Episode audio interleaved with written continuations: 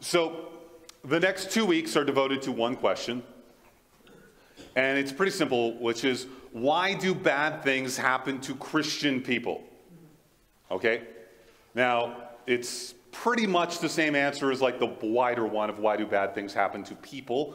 But uh, this is specifically dealing with why do bad things happen to Christian people because it seems a little bit more difficult to understand. After all, if we have the great treasure of Jesus Christ, if Jesus has paid for our sins, then why suffer?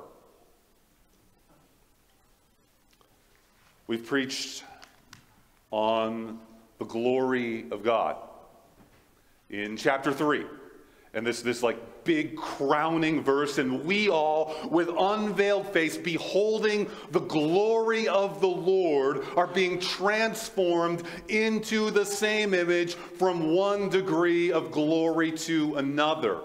And so, this glory of Jesus Christ that we get to behold as believers, because through Jesus Christ, the penalty of sin is taken away. By the Holy Spirit, we are brought near to God the Father to behold all the glory of God being transformed into the image of Jesus Christ from one degree to another degree, on and on, infinitely. And you might think that such people, beholding such glory, with the ultimate power of God working within us, might not have to have our dogs die.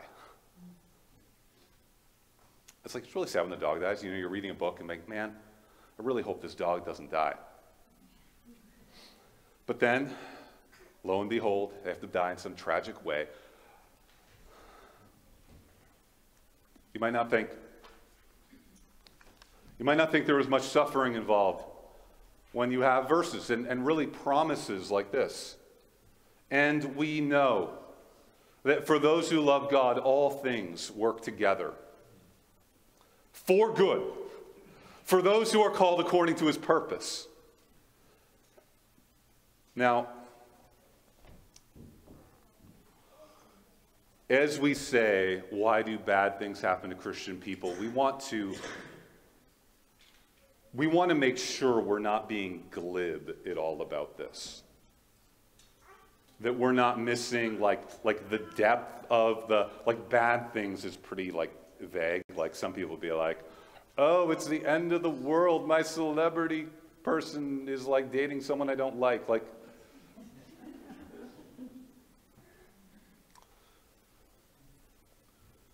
Now, life is hard in, in just the mundaneness of it. Like, who loves their work 100% of the time? I do almost all. I mean, Kathy, you serve blizzards. Like, you literally serve happiness. So I, you know, I could see how that would be awesome all the time. Um, but why can't I spend time doing the things I enjoy instead of doing things for other people seemingly 100% of the time? And I suspect this feeling is more acute in mothers than other people. Why are relationships so difficult? I mean, there are hard relationships between people who should have the best relationships, like mothers and children, different sisters and brothers, and even husbands and wives. I mean, that's the one close relationship you literally signed up for, like they had vows, unless you're like from India and you're having arranged marriage, but you literally signed up for it. And you're like, wow, maybe I made a bad decision here. And even in like the best of marriages, you're going to wake up one morning and think and look over and be like, man, this was a really bad idea. Why did I get myself into this? because relationships are hard. And it's like, like, like God, like if I have the transforming power of Jesus Christ in me, why can't we just like get along with my wife all the time? Like, why is this just like, love you, dear.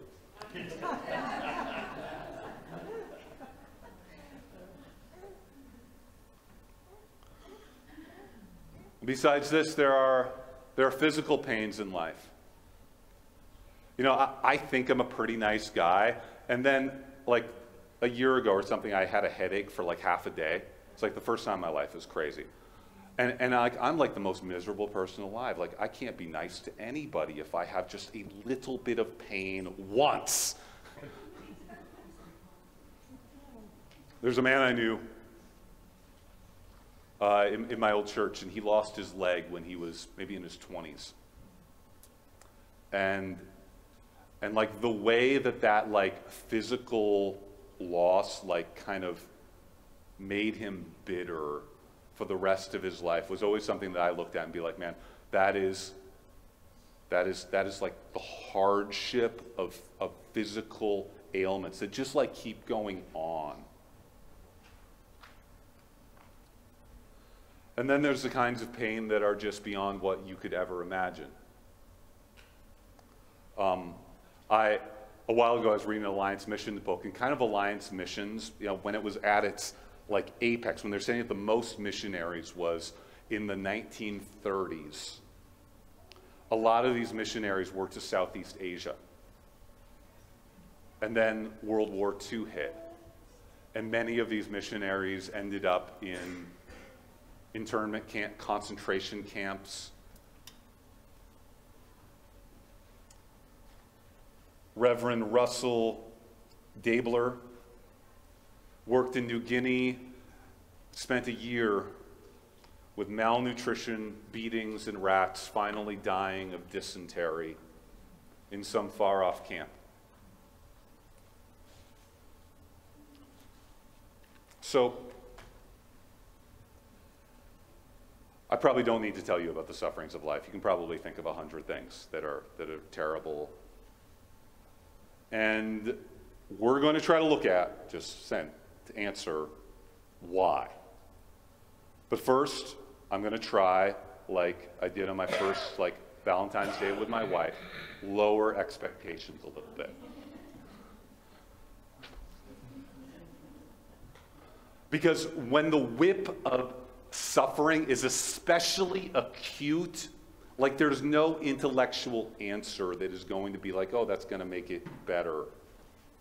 There's only a wordless groan to God for help. And so, so as we give answers, we realize we're like we're just giving partial answers here. But this is what God tells us, and it is for our good. And when we dwell on these truths, we will be better equipped on the day when everything breaks to face it, trusting God instead of turning away. Because even though we see only dimly, we do see something of God and it is good. So, let's take hold of them with humility and grace and let's look to the Bible. Verse 7 of 2 Corinthians chapter 4. But we have this treasure in jars of clay. The old King James was like earthen vessels, which is, which is, uh, like vessels made of the earth, uh, a pot of, of the earth. To show us that the surpassing power belongs to God and not to us. So, couple of questions. One, what is this treasure? The treasure is just before verse 6. For God, who said, Let light shine out of darkness, has shone into our hearts to give the light of the knowledge of the glory of God in the face of Jesus Christ. And this is the glory, the glory of actually knowing God in this relationship. And this is the good news of the gospel. That God is not something just to be obeyed, but God sent his Son in the image of man to the earth to live a life, to suffer like us, and ultimately to die on the cross in our place on the third day rising from the dead, ascending to the Father. But the free gift is that everyone who trusts and believes in this name not only gets the amazing treasure of eternal life, but it's not just eternal life as a treasure here. Like the treasure is not just eternal life, the treasure is the shining of the glory of God in the face of Jesus Christ coming into our hearts. Like the treasure is something that we get to grasp right now. And this is the hope of the gospel, not just some ticket into heaven far off, but that we would be transformed by the glory of God right now as we look into the face of Jesus Christ. This is the treasure. The treasure is seeing Christ in all his glory through the Holy Spirit by the mercy of God the Father. And this is the treasure, the treasure of this light and this beauty and glory of God that we have in jars of clay. Jars of clay, on, on one hand, a jar of clay is something that is fragile.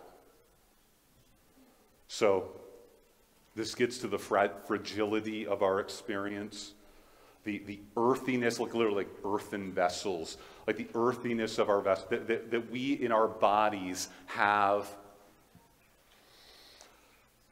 dirt like this is like, we're just made of dirt and we're headed towards the dirt. And what happens if you take a clay pot and you drop it on a hard floor? I used to have a house with all tile floor, like anything you dropped on there, smash, it breaks. Things break easily. And even more than this, I, I said, so, so the jars of clay speaks to our fragility. It's also an interesting thing because, so Paul's opponents, you suspect, are pointing to the fact that Paul has had all of these, like he's maybe having some physical problems and he's been, you know, suffering so much. His opponents will be like, well, you know, are you going to really trust a minister of the gospel that is like not that impressive of a person? But Paul's saying, like, like, no, because if you had a treasure, where would you hide it? If you had a treasure, where would you hide it? Now, you might put it in a big, heavy safe, lock it all up, put it there. And that might be one idea. But here's another way to hide a treasure to like put it in something that doesn't look valuable at all. It's like, it's like nobody's stealing my 2006 Pontiac Sunfire.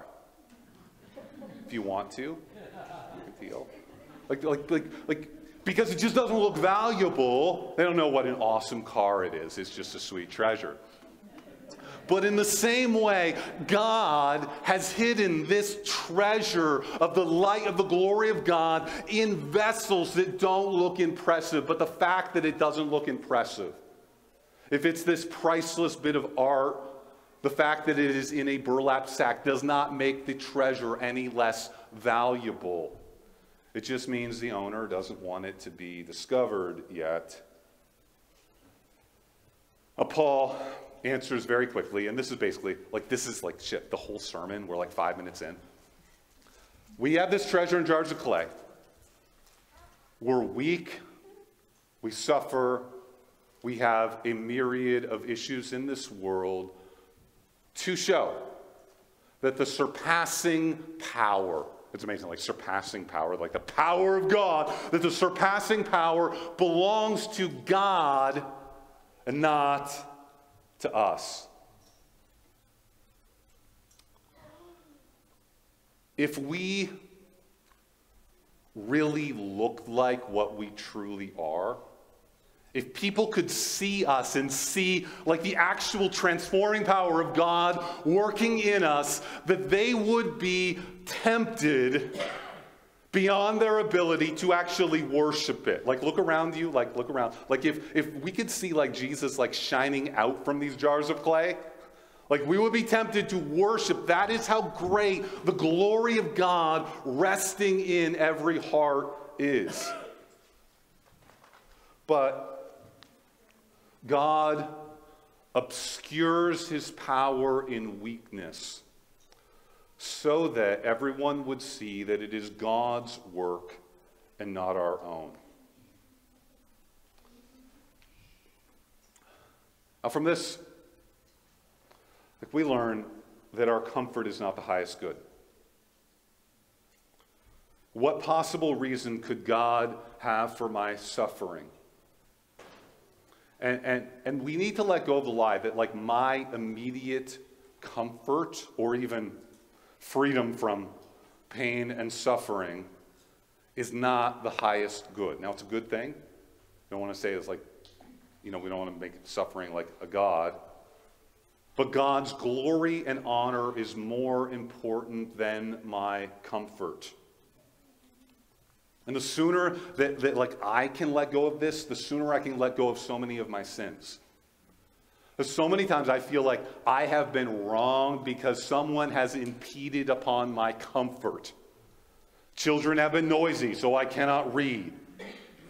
My children, my wife gets annoyed because I like to look at my phone while I'm going to the bathroom. And I'm like, why are people in, getting in the way of my comfort? But when I let that go and be like, no, actually, like there's something more important than my comfort at all points in times, and that is God's work and will in this world. Our suffering saves us from idolatry. Our suffering saves us from feeling God's presence in a certain way, to feel like that is what like that we are the thing instead of the God who sustains us. We have this treasure in jars of clay to show that the surpassing power belongs to God and not to us. Every time that we suffer, it is an invitation for us to look to God's glory instead of our own. Every time the world is broken and like things aren't working, every time we feel the weakness of our vessel, of our bodies, is an invitation to look to God's power instead of our own. Now, what does this suffering look like in our lives? Paul shows us. It's not pretty. We are afflicted in every way, but not crushed perplexed but not driven to despair. I love uh, someone translated this at a loss but not lost. I love that. It's really funny, like not driven to despair. In chapter one, Paul is like, we despaired of even life itself. And so Paul even, like, he's felt like despair, but he realized, like, God has not ended there. Persecuted, but not forsaken, struck down, but not destroyed. If treasures in jars of clay, if you thought it only meant like backaches, it goes far deeper. Afflictions, persecution, struck down. Literally, Paul was struck down himself. But Jews coming from Antioch and Iconium and having persuaded the crowds, they stoned Paul, dragged him out of the city, supposing he was dead. But when the disciples gathered about him, he rose up and entered the city. Struck down, but not destroyed. Now this gets to the flip side of the jars of clay that even though that we are fragile, even though we are prone to breaking in different ways, that not one hair of our head will fall apart from God. For with God, this is the longest point I've ever like had up on a sermon, but excuse me. With God, all of the things that we may fear may kill us, all the things we fear may kill us, will not kill us. Even the things that kill us.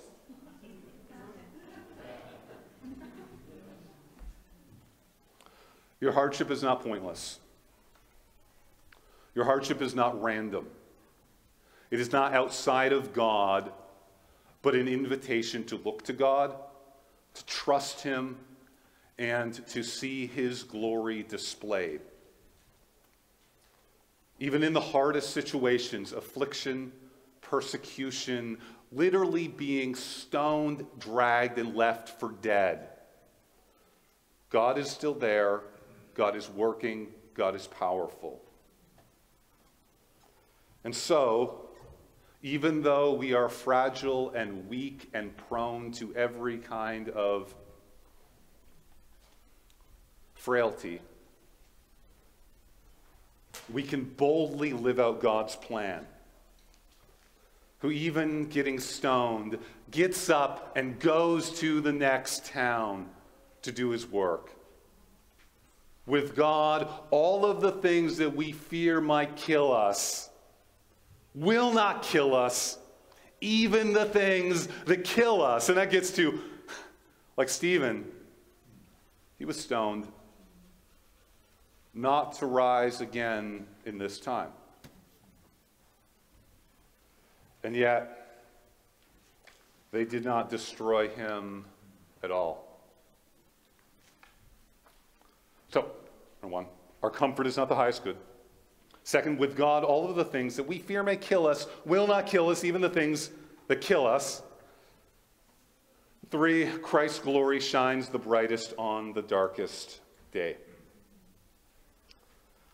In all of this, we look to Jesus. When it gets right down to it, in suffering, all of the intellectual answers fall short, but one reality never falls short, and that's the reality of Jesus Christ, who walked among us, suffered with us, died in our place. Paul after saying that we have this treasure in jars of clay, gets to the practical of like, yes, the jars of clay means everything bad you might think it means, and then gives the theological reasoning behind his statement. Always carrying in the body the death, probably better, dying of Jesus so that the life of Jesus may also be manifested, that is, like shown, shone out, in our bodies. Well, salvation is that we have been united to Jesus Christ in such a way that his benefits accrue to us and our sins and frailties accrue to him. But this union goes, goes so much deeper. So Paul can say stuff like this all the time. It's like, I have been crucified with Christ. It is no longer I who live, but Christ who lives in me. And this doctrine of taking Christ, would be like, I've accepted Jesus Christ into, our, into my heart. And we tend to think about that in kind of a, you know, I've accepted the part of Jesus that gets me into heaven. Or maybe if you matured a little bit in your Christian life, it's like, I've accepted Jesus just as my Savior. I've also accepted Him as my Lord, that He is, you know, He can tell me what to do. But we need to accept the whole Christ. The whole Christ. In fact, it's interesting here. Uh, Paul, Paul, uh, Paul usually, like, he uses Christ a little more than Jesus, but here, we're talking about Jesus' life. He's death of Jesus, life of Jesus. Like, he doesn't use Christ at all because he's really thinking of this as Jesus' life, not just his earthly, Jesus while he was on earth. So when we accept Jesus, the whole Jesus, we don't just accept him as, as salvation, we don't just accept him as Lord, but we accept him in his whole life. And his whole life is not just this little bit for salvation, but Jesus Christ, who was betrayed by one of his close companions. Jesus Christ, who suffered want and hunger. Jesus Christ, whose body screamed out for pain on the cross. We always are carrying about the dying of Jesus. So that at the same time as this like dying of Jesus it, we accept the whole Christ. that the life of Jesus may be shown even more. Because on the darkness of the day, like, like when the day is the darkest, the light shines the brightest. And so, God, in the canvas of our life, when we are in darkness and trust in Jesus, when we walk through suffering with Him, the light of Jesus shines all the more. And this is just manifestly true. If you see people in the hardest times trusting Jesus day by day, wow, wow, does does God's light ever show up? Does Jesus' life ever show up? And like, just may we do the same thing.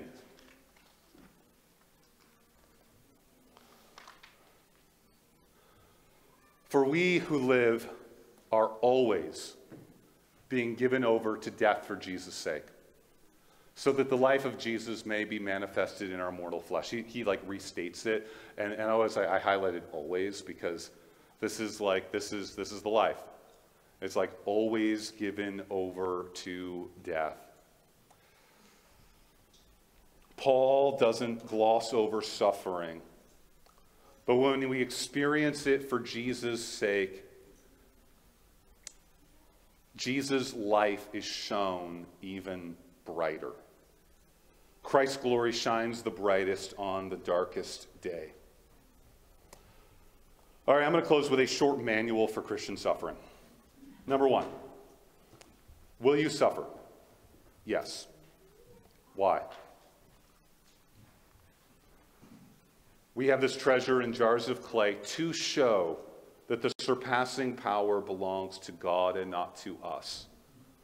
God has left us weak in one way, in one way weak in one way so that we could show God's surpassing power in the weakness.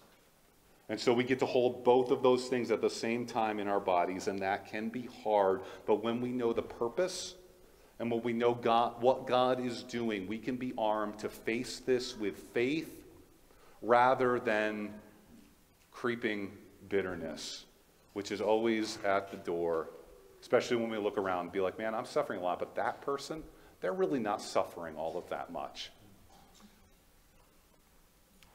I don't know why. Our comfort is not the highest good. God's glory is. So people would see God and not us. Yes, we have a treasure, but we have it in jars of clay. So that people would look to the Christ who saved us instead of us. I will let you down, but Christ will not. Even the best Christians have feet of clay, and this is so that we look to God and not to them. And so that we look to God and not ourselves. How do we suffer?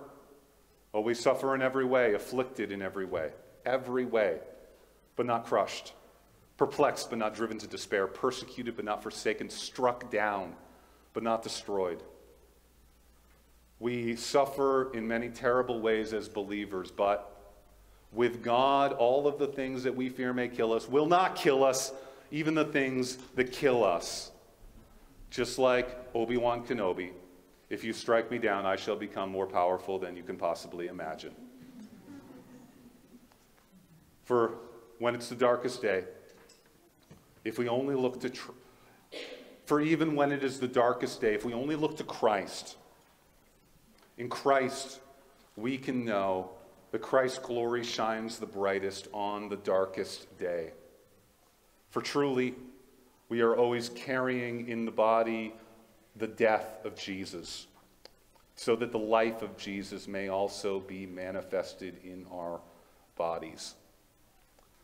Ultimately, in suffering, we get to show the whole Jesus. The Jesus who suffered for us, but even more than that, the Jesus whose life will never be put out. Let's pray.